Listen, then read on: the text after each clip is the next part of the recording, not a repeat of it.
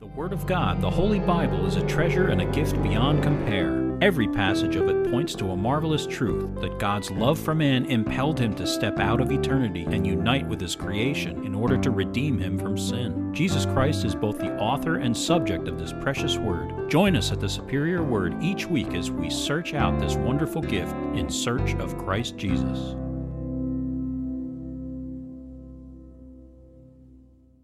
Psalm 86, a prayer of David. Bow down your ear, O Lord. Hear me, for I am poor and needy.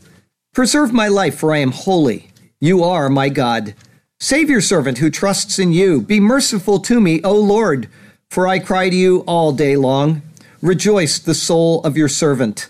For to you, O Lord, I lift up my soul.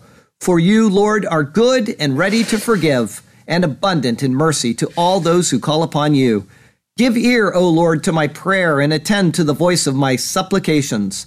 In the day of my trouble, I will call upon you, for you will answer me. Among the gods, there is none like you, O Lord, nor are there any works like your works.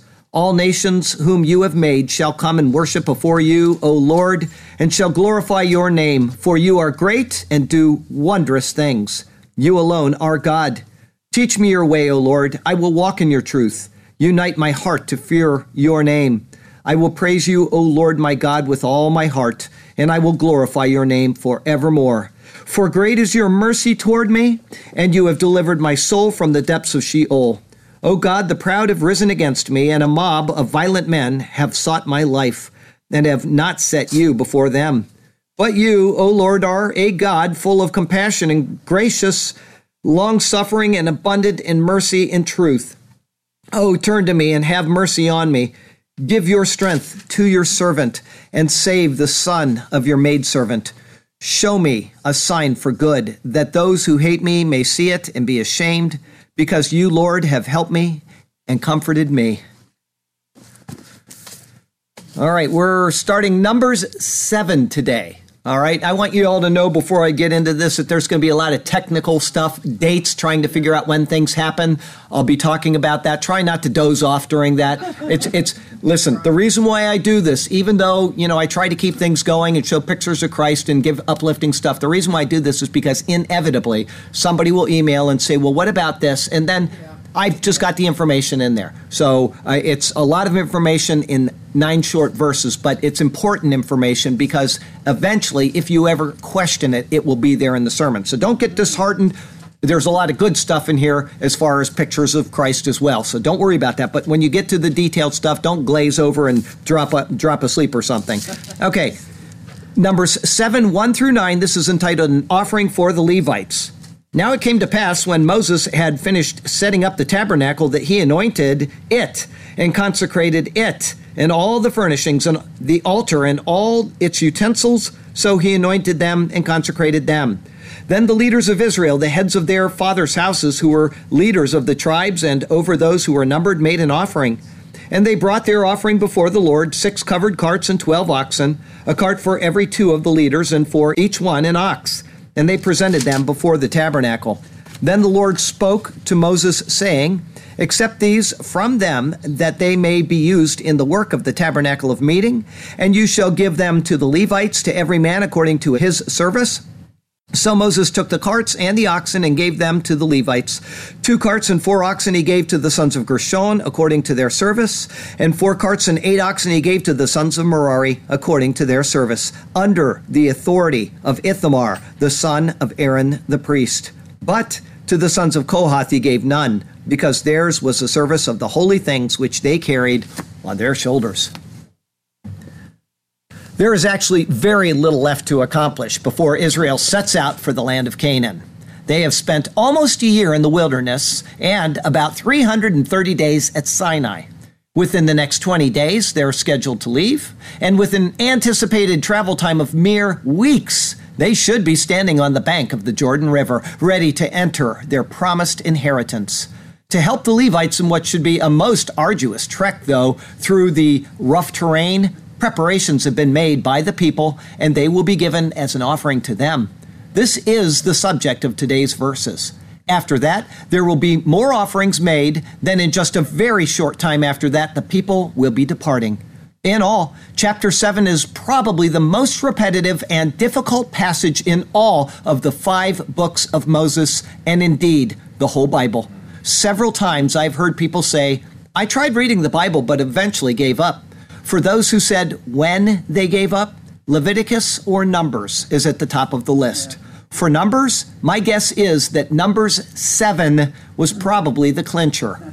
People love Genesis. They enjoy much of Exodus, struggle through Leviticus, hoping for another narrative like Genesis, and get to Numbers, and all hope is lost. They turn a few pages scanning for something that will be interesting, their eyes alight on these 89 verses, and they carefully and quietly close the book, promising themselves they will read more later, and they never come back.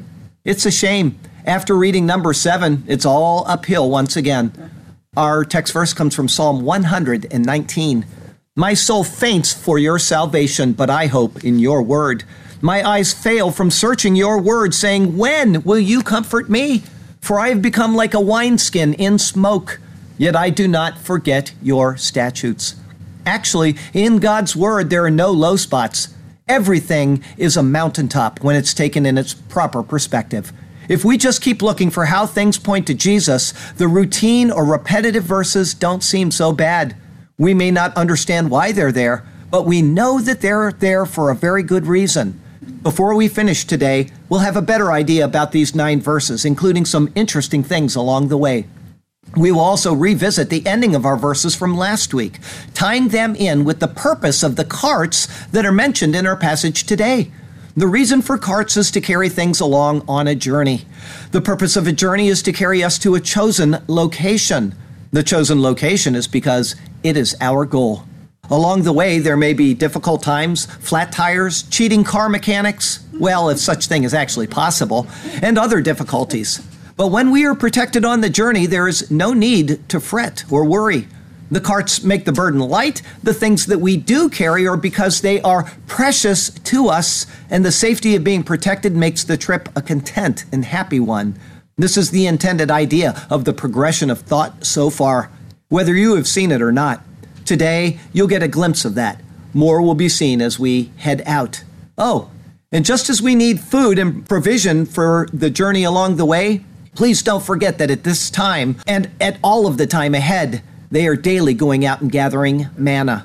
Nothing is missing in the trek to the land of promise, and nothing is missing in our walk to glory.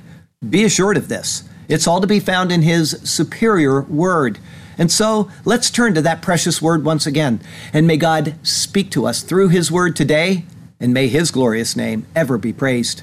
I've got two thoughts for you today. The first is in that day. It's verses 1 through 3. Verse 1 Now it came to pass that is a faulty translation. The Hebrew reads Vehi Beyom, and it came to pass in that day.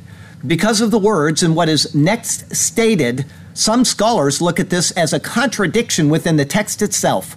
That contradiction is supposedly evidenced by the next words. Verse 1 continues When Moses had finished setting up the tabernacle.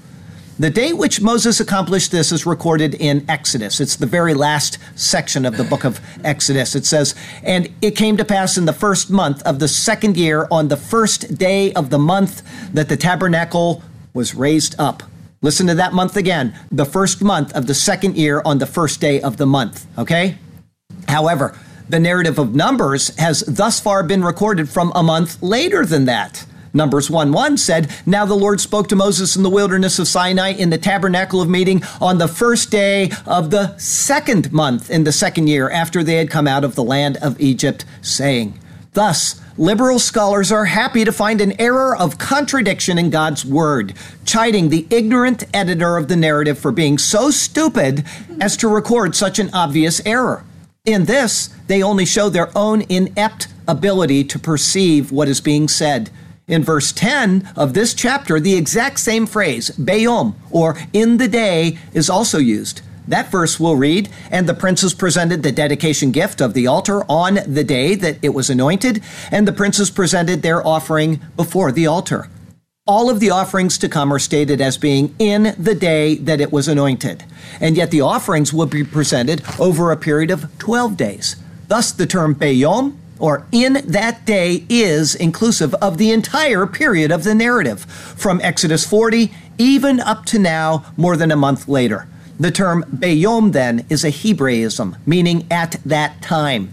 It has been used this way to speak of indeterminate intervals of time, such as during and after the creation of man in Genesis 2, verse 4, and of an entire period of a person's life, such as in Genesis 35, verse 3.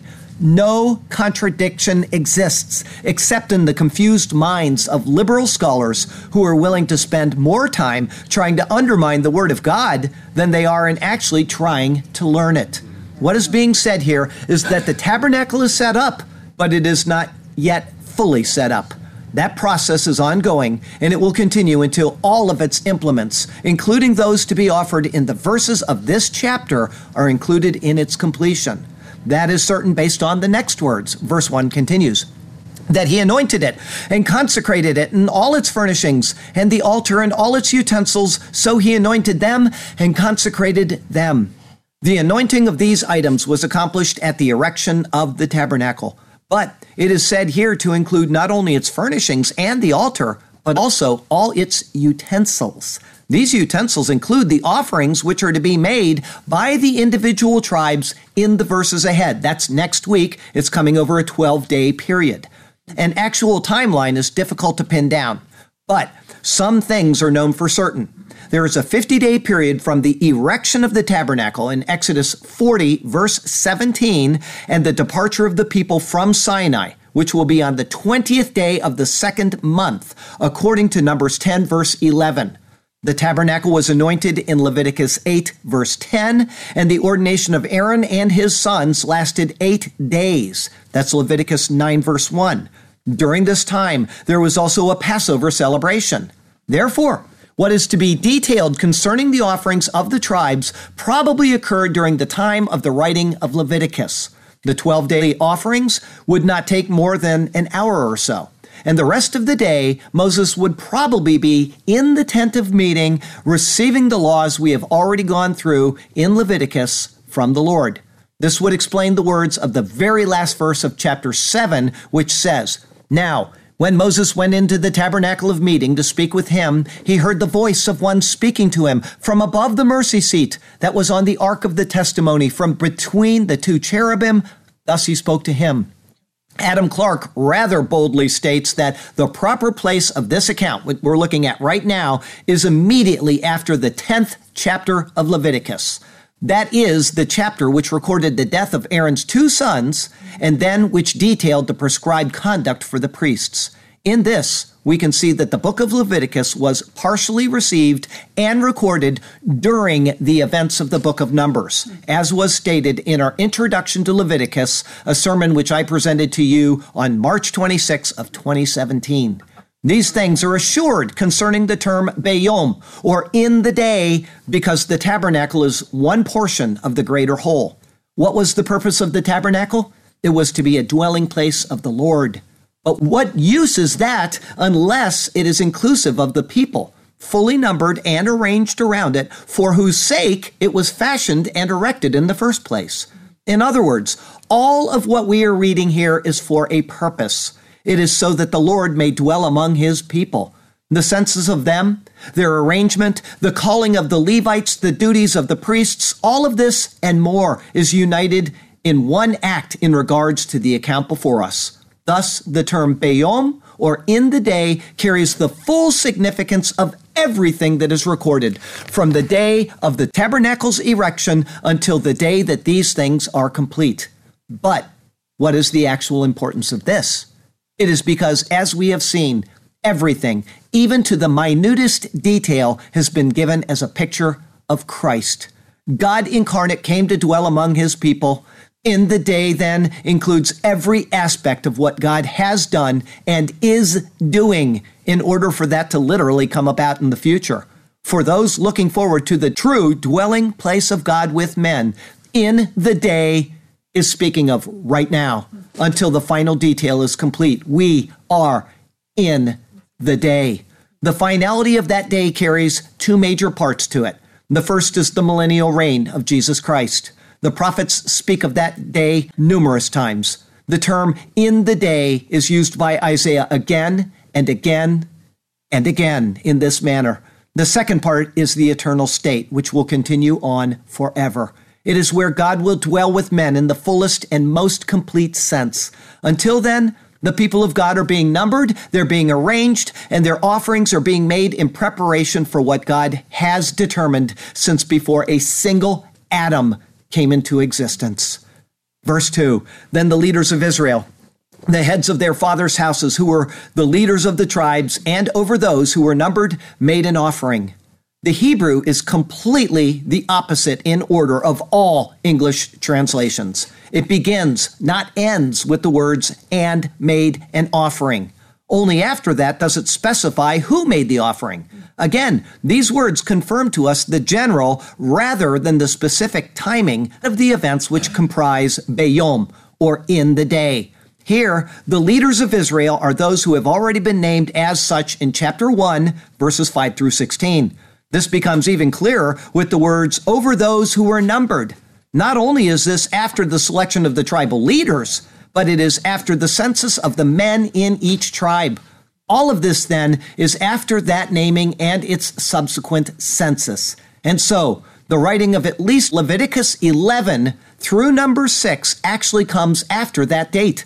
Number seven, comprising the 12 offerings over 12 days, certainly runs in a contemporary manner with the writing of those chapters. If these offerings were started on the day after the census, which would have been an incredibly full day, by the way, the 12 offerings would end on the 13th of the second month. As the 14th of the second month will be designated as a special second Passover according to verse 911, this appears to be the correct timing of these events, from the second through the 13th day of the second month. We cannot be dogmatic about this, but this seems to be perfectly arranged as a time to accomplish what lies ahead. It would mean that these offerings were presented without regard to the Sabbath day. If so, then the presentation would probably have been made in connection with the morning offering by the priests, who ministered regardless of the Sabbath day. Again, we can't be dogmatic about this, but it does appear from the account that the 12 offerings came on 12 consecutive days. And so, what is probably the case is that the offerings we will see were brought forward each morning, one tribe a day. After that, Moses would go into the tent of meeting and receive more of the law from the Lord. The amount of theological information received and then passed on by Moses in these few short days has, as we have found out, been enough for people to study and to ponder and to contemplate and to cherish and to love for 3,500 years. And yet, even today, a new insight will arise from time to time concerning what is recorded here. How many have been found and recorded in the last year alone is unknown, but it is of no small amount. Go back and watch those sermons in Leviticus and you'll realize that but it is certain that it is enough for numerous scholars to dedicate their lives to and to rejoice in the amazing details to be drawn out, which are hidden in picture, in prophecy, and in verse, word, and letter. Moses probably didn't even have an inkling that what he sat down and wrote out from the mouth of the Lord was so rich, so filled with pictures of Messiah, and so instructive for the lives of God's people. It truly is impossible to imagine the level of wisdom which passed from Creator and down to his humble servant in these marvelous moments where they spoke face to face and issued forth for the people of Israel, and even for us today, the words which are so cherished by so few and yet so unhappily ignored by so many. Thus it is with the Word of God the incomprehensible, glorious, and eternally relevant Word of God. Verse 3 And they brought their offering. As you saw, most of the previous verse is parenthetical. It now resumes with the main thought. It is the leaders over the numbered men who accomplish this, bringing their offering. Verse 3 continues before the Lord. The words Lifnei Jehovah, or before the Lord, will be explained at the end of verse 3 as before the tabernacle. They came forward from their tribes, walking a rather vast distance through the Levites' encampment in order to come to the spot for the presentation of their offering. There, in front of the beautifully ornamented screen of the gate, which was woven of blue, purple, and scarlet thread and of fine woven linen, they presented their gifts to the Levites. These consisted of, verse 3 continues, six covered carts. Shesh eglot tsav. What the words actually mean is highly debated. The Greek translation of them does not help very much. Many ideas have been put forth. We have two wheeled carts, we have four wheeled wagons, we have litters, meaning something borne not on wheels, but between the two oxen, one in front and one behind. The idea with this is that the rough terrain would make wheels impractical. However, the weight of these items makes litters equally impractical. The word agala is translated as a cart or a wagon elsewhere. It comes from the same word as egel or calf. Both are derived from agol, meaning circular. The idea is that a calf in its youth will twirl about in a circular manner, enjoying life as it prances in the fields. Thus, these agala are round wheeled vehicles. Whether they are carts or wagons, we don't know.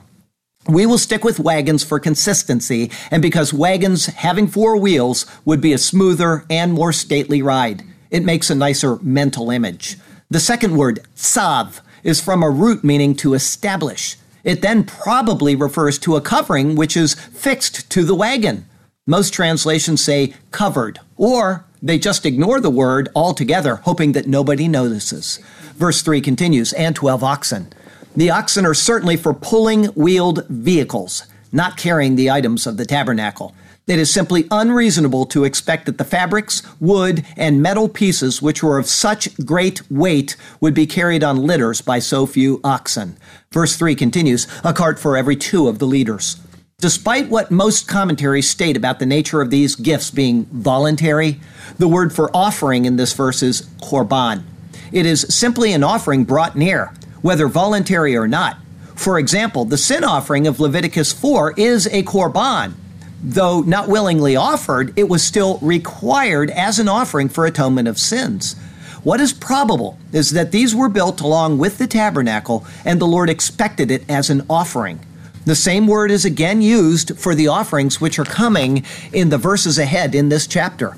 The reason why their construction wasn't mentioned in Exodus is rather simple. It is because they have nothing to do with the pictures of Christ, which everything described by the Lord concerning the sanctuary did. When the Lord specified certain materials, measurements, weights, and the like, it was always to give us a picture of Christ. Do you remember that? Page after page after page, paragraph, verse, and even single words, giving us pictures of Jesus Christ. These carts, other than their number, which is significant, have no details about their construction, which point to Him. The carts, if in fact built specifically for this service, as I submit is the case, they were built by the people and presented by leaders of two tribes each. As two leaders came forward to present them, it is probable that they were not merely common wagons, but they were rather beautifully made and ornamented. It would be an honor to come forth with a second tribal leader and present such a beautiful piece of craftsmanship. Verse 3 continues, and for each one an ox. Twelve oxen, one representing each of the tribes, and thus two oxen for each wagon were also brought forth. Six being the number of man, the six wagons are the logical number to be brought forth for carrying the articles of the sanctuary, which point to Christ the man in every single detail.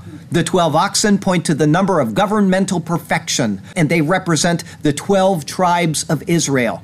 As the oxen draw along in picture, the coming Messiah, so Israel pressed forward through time, bringing forth to the world the coming Messiah. Does everybody see the picture? 12 oxen, the 12 tribes of Israel. The carts are picturing Christ the man. The 12 tribes of Israel are drawing forth the Messiah. Verse 3 continues, and they presented them before the tabernacle. The words lifnei ha-mishkan, or before the tabernacle, explain the term lifnei Yehovah, or before the Lord. They are used synonymously here. To be presented before the tabernacle implies that they are thus presented before the Lord. What is amazing about the scene which is unfolding here is that these people have been at the foot of Sinai for over 300 days. During that time, a great deal has happened, both good and bad.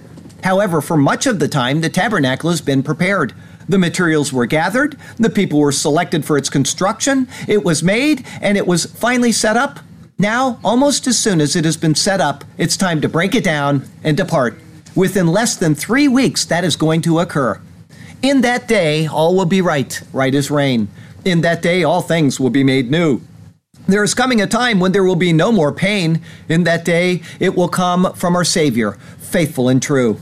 In that day, we shall know, even as we are known. The day is coming when these things shall come to pass. In that day, to us, God's glory will be shown as we stand before the sea, clear as the clearest glass. That day is coming for the redeemed of the Lord. In that day, all will be as it was meant to be.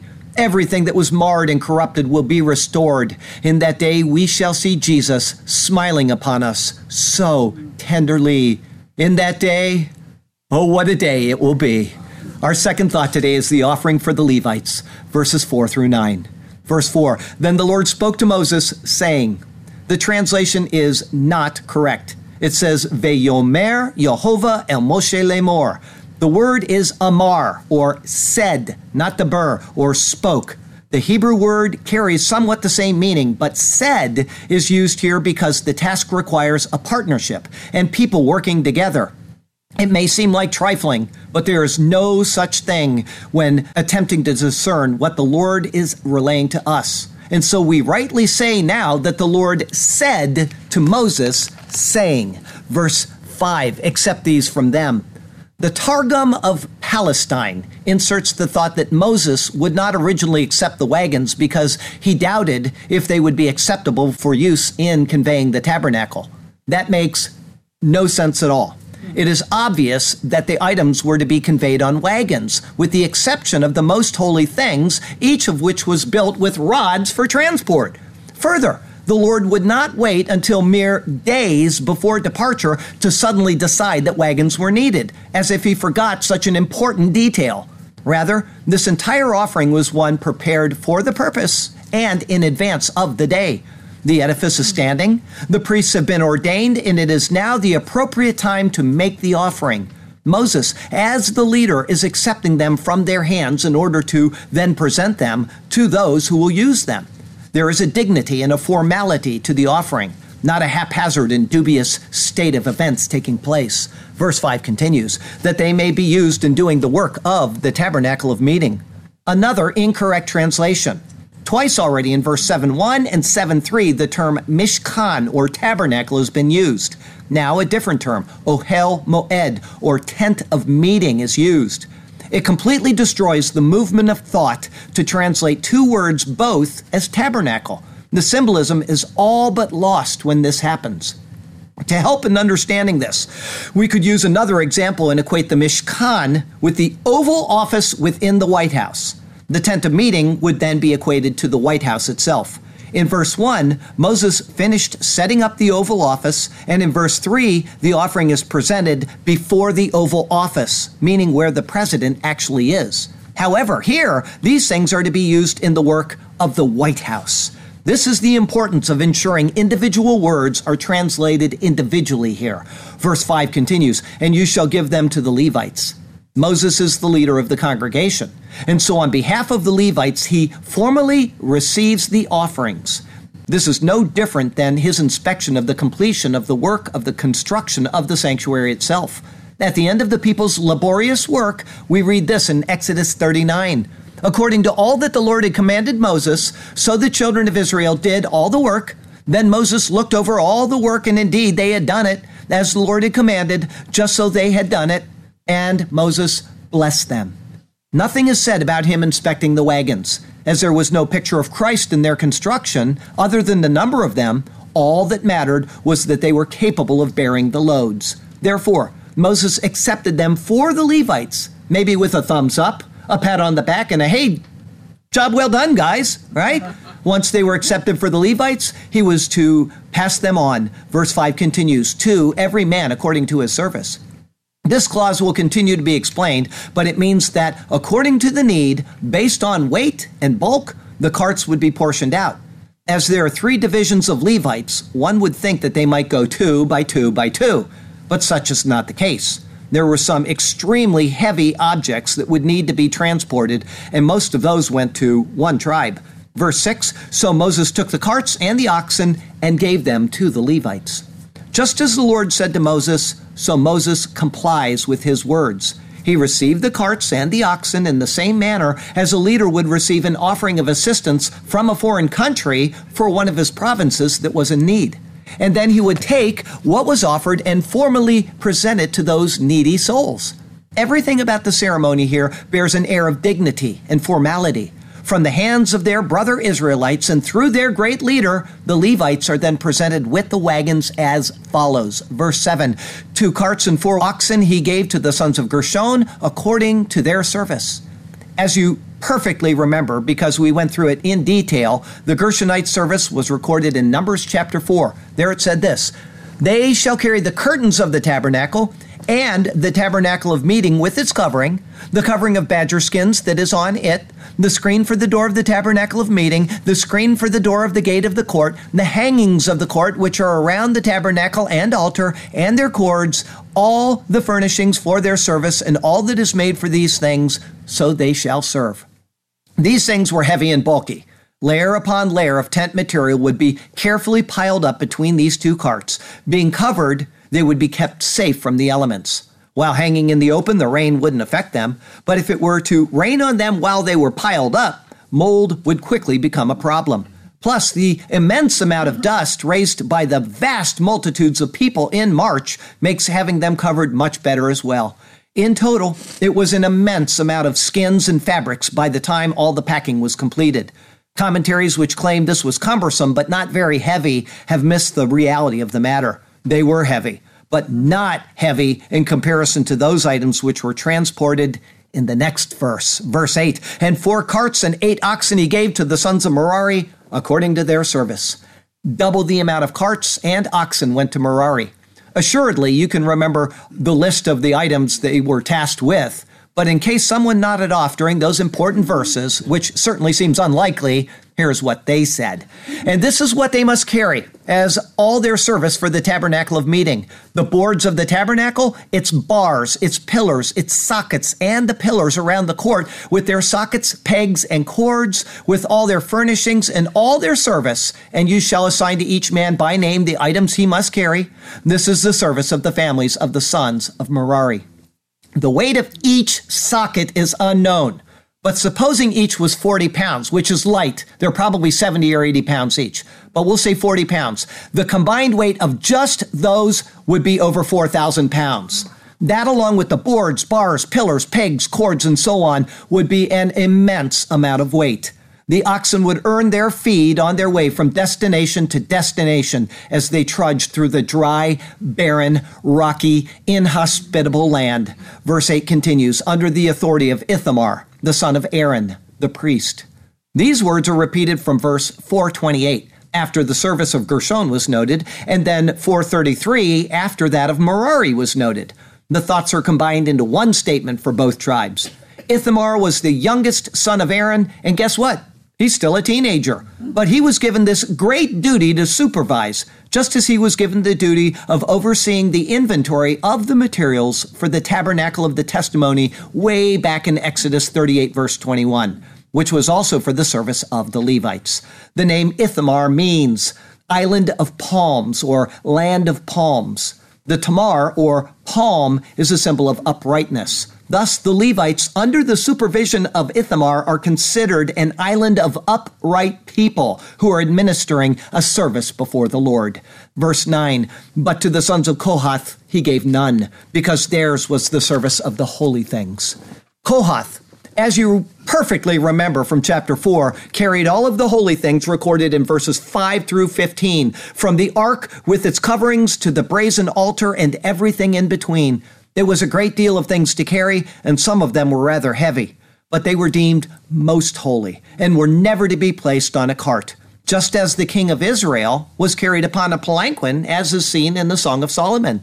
So these items, representing the true and great King of Israel, Jesus Christ, were to be given this same respect and honor.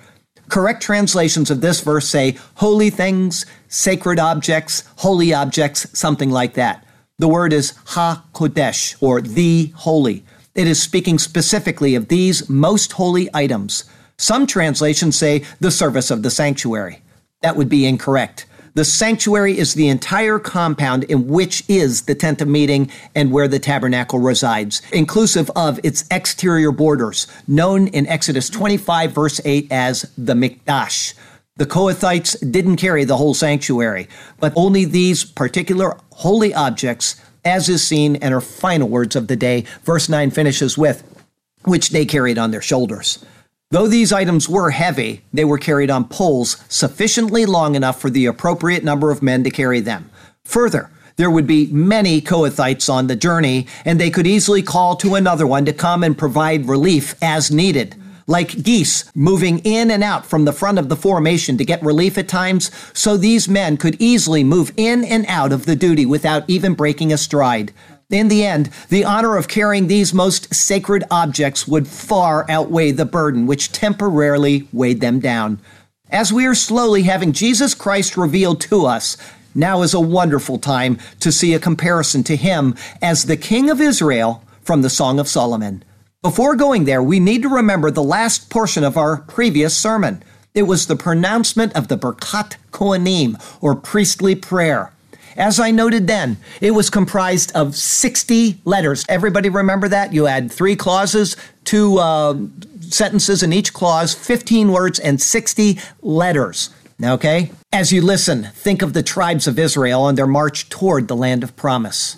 Who is this coming out of the wilderness? Like pillars of smoke perfumed with myrrh and frankincense, with all the merchants' fragrant powders. Behold, it is Solomon's couch, with sixty valiant men around it, of the valiant of Israel. They all hold swords, being expert in war. Every man has his sword on his thigh because of fear in the night.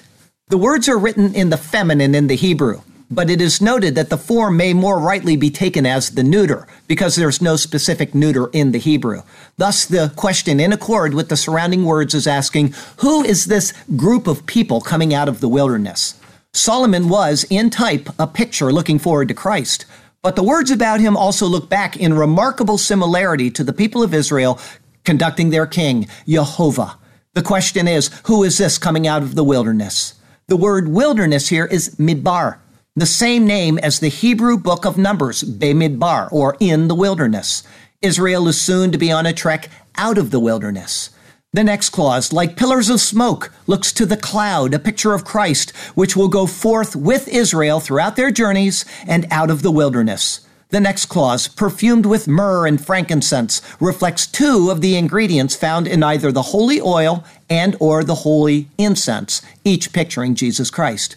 The merchant's fragrant powders is the next clause. They are the other ingredients selected by the Lord, each picturing Christ in one manner or another. The next clause says Solomon's couch. It is the resting place of the Lord, the Ark of the Covenant, where shalem, or peace, and also where the name Solomon is derived from, is granted. The 60 Gibborim, or mighty ones, would be the 60 letters of the priestly prayer resting upon the people as they were blessed by Aaron.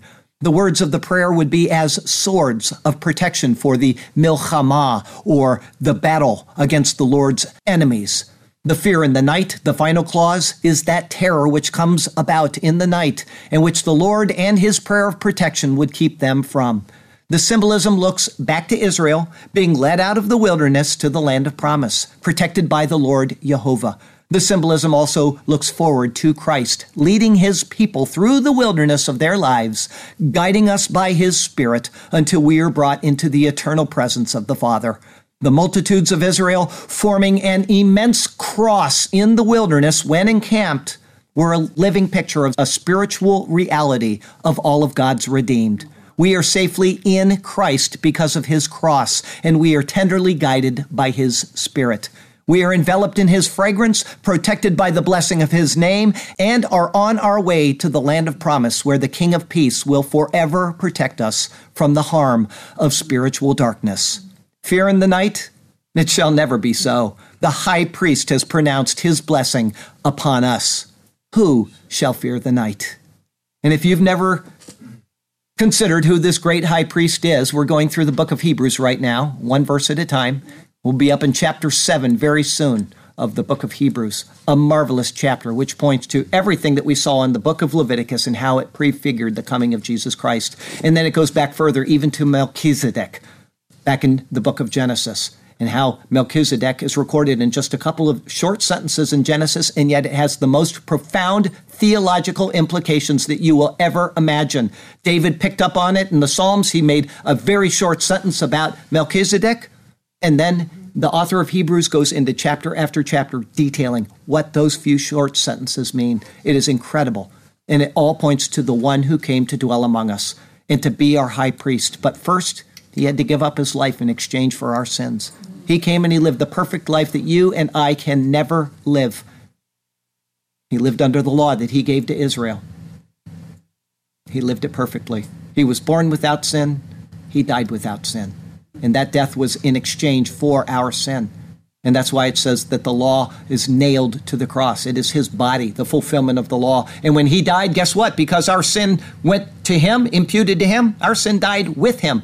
And so when he came out of the grave, because he had no sin of his own, death couldn't hold him, our sin was left in the grave. And all we have is our position in Christ. We are covered by his blood. People teach, oh, you can lose your salvation. They teach a false doctrine. We are eternally saved by the blood of Jesus Christ. I did the final verse of Hebrews this morning, Hebrews 6:20. It'll be out in 11 days for you. You'll see it's speaking right there in implicit reference to the eternality of the salvation found in Christ, and it will be completely revealed in chapter 7 of Hebrews. You will have no doubt when you finish that. And you also have no doubt that the law is done. The law of Moses is over. It says explicitly in Hebrews it is annulled, it is obsolete, and it is set aside. It is done. We are not under the law of Moses, we are under the grace of Jesus Christ. 2 Corinthians 5:19 says that we are no longer being imputed sin. Well, that can't be if you're under law because law shows you sin and it imputes sin to you. We are not imputed sin. We are covered by the blood of Christ. We can still sin, but it is not imputed. We had to talk about this yesterday at lunch. Good lunch too, IHOP. Wow. Anyway, so there you go. It's, it's something that we all must consider. It's something that we all must accept. I do not believe in regeneration of the Spirit in order to call on Jesus Christ. We have free will for that. We call on Jesus Christ and then we are regenerated in the Spirit. That's the logical order of what happens in us. And if you don't call on Christ, you will not be saved. Go to Romans 10, 9, and 10. We'll go there together. And you'll see what you can do in order to be saved. And if you make that decision, you, it is done. Ephesians 1, 13 and 14 says that after you do this, that you are sealed with the Holy Spirit of promise, and that is a guarantee. God doesn't make mistakes and he doesn't make faulty guarantees. Romans 10, that if you confess with your mouth the Lord Jesus and believe in your heart that God raised him from the dead, you will be saved. Done deal, folks. For with the heart one believes unto righteousness, and with the mouth confession is made unto salvation. Praise God for that. Okay, question. Before I ask the question, make sure that you call on Jesus, okay? I don't want to close without asking you to actually do it. All right? question. During the sermon, I said Ithamar was still a teenager. Can anybody tell me how we know that? This is why you have to know the whole Bible. You have to take it in context and you have to apply all the precepts of the Bible to understanding this. Ithamar was a teenager. Go ahead, you look like you've got it. I'm thinking that the two older brothers who died were of age to be. A... Doesn't give their ages, doesn't give anybody's ages. I'm going to take you to the book of Joshua. I'm going to take you to the book of Joshua. I thought that I'd have you guys think this through, but I'm still going to have you think it through. I'm just going to give you a clue. I'm going to take you to Joshua 14. It says here in the first verse, it says, These are the areas which the children of Israel inherited in the land of Canaan, which Eleazar the priest, Joshua the son of Nun, and the heads of the fathers of the tribes of the children of Israel distributed as an inheritance to them. Anybody? Who is Eleazar? Come on, we've been talking about this guy now for months. We had four sons of Aaron, right? right? Two of them died. Right. Nadav and Avihu, right? Who's left?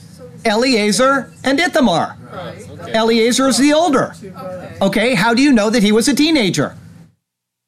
How old was Eleazar? We don't know. He didn't have his driver's license? He didn't have his driver's license, that's true. Here's how we know is because everybody that was 19 and older, 20 and older, everybody 19 and younger was spared. Everybody 20 and older died with the exception of two people Caleb and Joshua. Thank you. If that's the case, Eleazar is the older brother. He went into the land of promise and he helped distribute the land. That means that his younger brother was obviously younger than him. You have to take the Bible in context. You have to take it as a total and you have to research these things out. I was sitting practicing this sermon two days ago and I said, Oh, you know what? I'm going to add that in and I'm going to ask a question and try to get you to think it through. Isn't that wonderful? The Word of God is beautiful. It's absolutely a treasure. Anyway, um, before we uh, talk about next week's sermon, I have something to say. I made a promise that I would not say this, and I have not said a word. But we have two birthdays today. One is out in um, uh, San Francisco, California. I know it is because it's my mom's birthday. It's Nance's birthday today. Nance, if I'm wrong, I'm sorry, but I think it's Nance's birthday today. And so we'll wish her a happy birthday. And the only reason why I know this is because I know it's Oh, I said my mom's birthday. I promised I wouldn't say it. But what I was going to say is that there are flowers here for the birthday person, and that person can take them home without me acknowledging it. But now it's too late. I'm sorry. But everybody knew anyway because it was on Facebook. I didn't say a word. So, anyway, happy birthday to the two ladies. Next week, we're going to be in the longest, most repetitive section of the Bible anywhere. Okay? This is where most people stop reading their Bible. They close the Bible and they leave it and they say, I'm not going to read anymore. It's 7, 10 through 89. We are going to go through, what is that, 90, or I'm sorry, 80 verses in one sermon. Okay? This is one hugely long passage, but your attention shall not falter. It's entitled An Offering for the Altar. That'll be our 14th Numbers sermon, okay? It, I'll keep it interesting, and I will tell you that thank goodness I know somebody named Sergio Voitenko who lives in Israel, who both knows Hebrew perfectly and who also understands computers. Because understanding computers and how to do things in computers, he researched out this passage a couple years ago, and I've used that as the basis for this sermon. Otherwise, you'd all be sitting here with drool going down your face because I wouldn't know what to say, okay? But I will tell you this the Lord has you exactly where He wants you. He has a good plan and a purpose for you. It may seem at times as if you are lost in a desert wandering aimlessly, but the Lord is there, carefully leading you to the land of promise. And so follow Him and trust Him, and He will do marvelous things for you and through you, okay? Now, next week's poem is going to be about 15 pages long. Oh. This week's is very short. It's called An Offering for the Levites. Now it came to pass when Moses had finished setting up the tabernacle that he anointed it and consecrated it and all its furnishings and the altars and all its utensils. So he anointed them and consecrated them. These jobs he did tackle. Then the leaders of Israel, the heads of their fathers' houses, who are the leaders of the tribes, as we know, and over those who are numbered, made an offering, and here is how it did go. And they brought their offering before the Lord, six covered carts and 12 oxen, a cart for every two of the leaders, so their job they could tackle, and for each one an ox, and they presented them before the tabernacle. Then the Lord spoke to Moses, saying, These words to them he was then relaying. Accept these from them, that they may be used in doing the work of the tabernacle of meeting, you see. And you shall give them to the Levites, to every man according to his service, so shall it be. So Moses took the carts and the oxen too, and gave them to the Levites as he was instructed to do. Two carts and four oxen he gave to the sons of Gershon according to their service, and four carts and eight oxen he gave to the sons of Merari according to their service too, under the authority of Ithamar, the son of Aaron the priest, as the Lord instructed Moses to do. But the sons of Kohath he gave none, because theirs was the service of the holy things, which they carried on their shoulders, mostly by poles slipped through appropriate rings. Lord God, we are even now in a wilderness, and we are wanting to be led by you. Without you to direct our lives would be a mess, and so be our guide, O God, you who are faithful and true. We long for the water in this barren land. May it flow forth from the rock our souls to satisfy. Give us this refreshing spiritual hand, and may we take it and to our lives daily it apply and we shall be content and satisfied in you alone. We will follow you as we sing our songs of praise. Hallelujah to you, to us, your path you have shown. Hallelujah. We shall sing to you for all of our days. Hallelujah and amen. amen. Heavenly Father, Thank you for this wonderful, wonderful passage, which shows us that someday in Israel's life, yet to be in our passage, they will march out of the desert and into the land of promise, and you will be there leading them with a pillar of cloud, and they will be bearing you on a couch of peace, your mercy seat where mercy is bestowed upon the people of Israel, all picturing the wonderful place of propitiation which is found in Jesus Christ our Lord.